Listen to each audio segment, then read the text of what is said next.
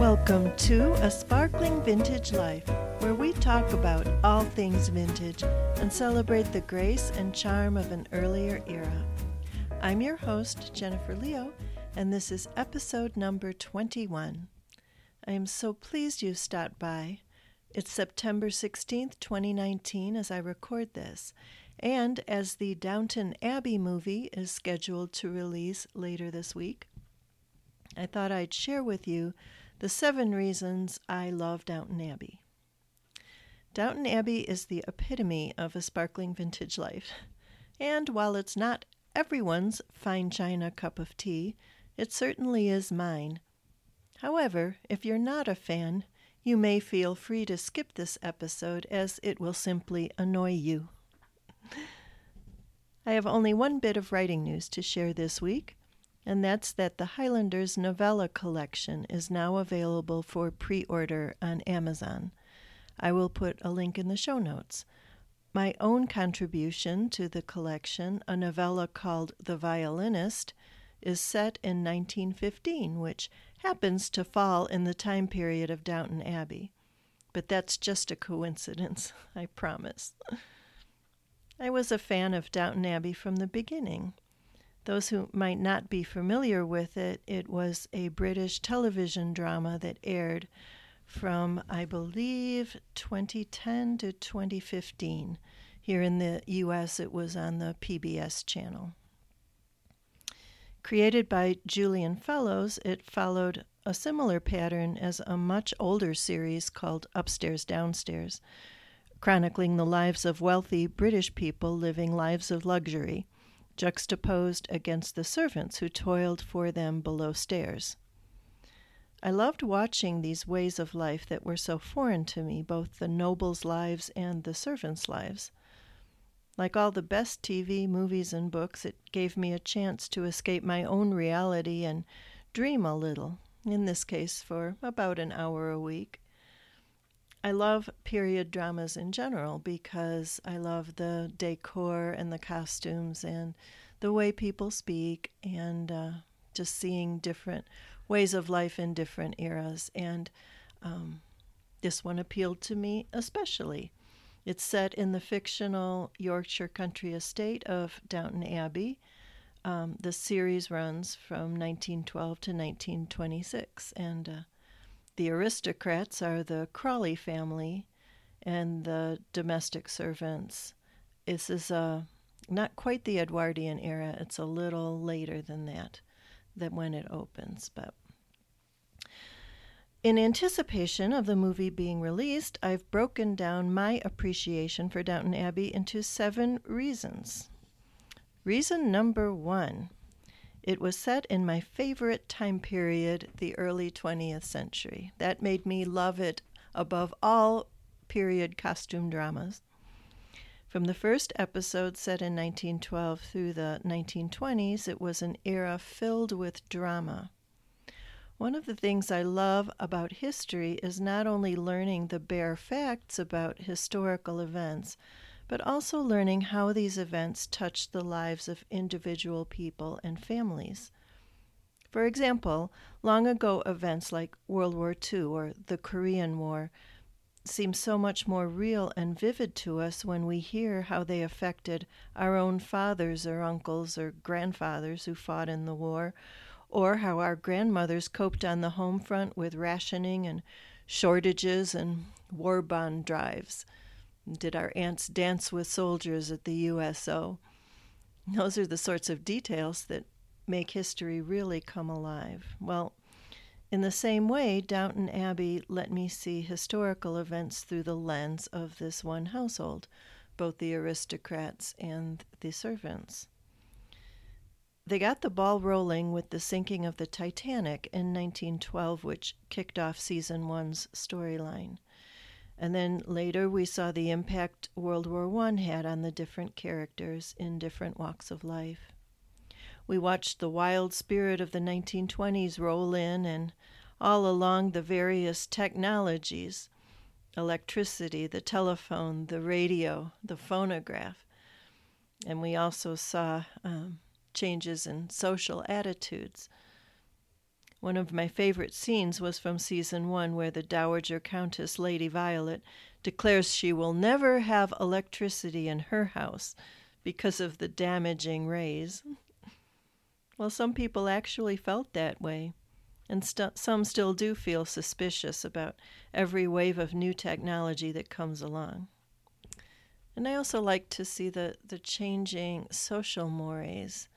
Um, the series touched on women's rights and um, racism at some points, and continual conflict between um, the older ways, which were um, embodied by the Dowager Countess, the grandmother, and to some extent the Earl of Grantham himself, and who was the patriarch of the family, and also Carson the butler downstairs. Um, we're all trying to cling to tradition while many of the younger generation were pushing the envelope, and that was fun to watch. So, reason number one was just the era it was set in, of why I love Downton Abbey. Reason number two, the stories. Oh my. Downton Abbey is great storytelling, pure and simple. There are mysteries. There are murders and suspicious and inconvenient deaths. Poor Mr. Pamuk.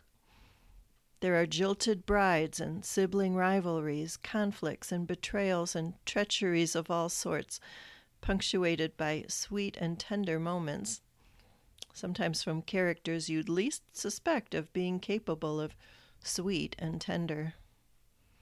And there's romance and heartbreak and more romance and more heartbreak and more romance and then even some happy endings.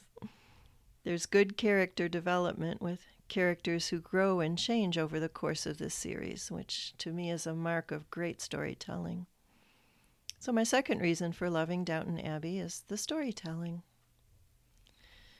Reason number three the costumes. Oh, my word, the costumes the dresses, the gowns, the hats, the sparkly headbands, the slinky gloves, and the luxurious jewelry. I could watch the series with the sound off and just enjoy the costumes. Even the outfits I hated, I loved. Maybe I'll, if I think of it, I'll put some of my favorites in the show notes. Reason number four good values. In the world of Downton Abbey, a person's character wins out over their social status.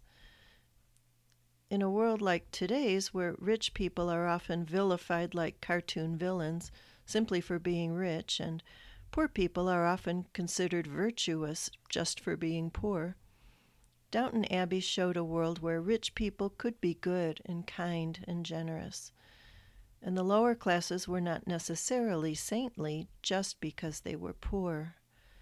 To be sure, some of the wealthy characters were disgusting human beings, like that newspaper guy that Lady Mary was engaged to for a while. If I never saw him again, it would be too soon. And many of the below stairs people were, of course, men and women of sterling character.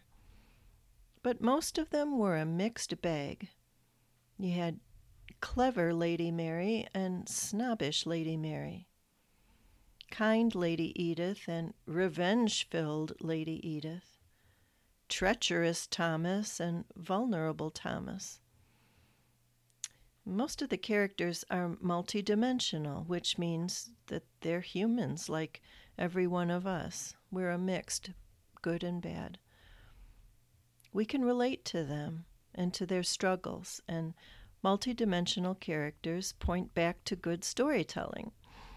I appreciated the fact that at Downton Abbey, overall, a person's quality of character tended to matter more than their social status. Reason number five for loving Downton Abbey is that good manners mattered. Downton Abbey shows a type of civility that our world sorely needs today. To be able to express anger with words, not with fists or guns. To wash your face, get dressed, fulfill your commitments, and keep your promises, even when the world around you is shifting. at its core, that's what I think good manners are. When everyone knows what behavior is expected of them and what to expect from others, things tend to run more smoothly. Good manners aren't all about using the proper fork at dinner, although that too has its place. At their core, good manners are about treating other people with respect and kindness, no matter who they are. Carson the butler was often joke worthy in his insistence on a proper way to do everything, and yet there's something reassuring about having clear ideas about right and wrong, proper and improper, good and bad. In today's world, where many people think everything's relative and there are no absolutes, such ideas are comforting. At least I find them so. So, reason number five is good manners. Reason number six Downton Abbey is a multi generational family saga, meaning there are storylines for characters of all ages, from the elderly Dowager Countess to the youngest child. The Dowager Countess, played by the incomparable Maggie Smith, could constitute a reason all on her own. I love a series that has interesting and even romantic storylines for older characters, as well as those who are in the bloom of youth. I think it adds um, realism and um, just a richer dimension when things uh, are happening to characters of all ages. And finally, reason number seven top notch production values. I found Downton Abbey um, was so well done that I could really forget sometimes I was watching a television show. From the decor of the interiors to the English scenery, the British accents, and the what I thought was excellent casting. And of course, the aforementioned fabulous costumes. Downton Abbey was a real treat to watch. So there you have it seven reasons I love Downton Abbey. I'll check back later, after I've seen the movie, to share my impressions of it. I'm always a little worried when I see a remake of something, or um, in this case, a continuation of the story, that my expectations will be too high and uh, and I'll be disappointed. But I'm trying to go in with with just a clear mind and anticipating that I will enjoy it and I will be back in a moment with today's Grace Note.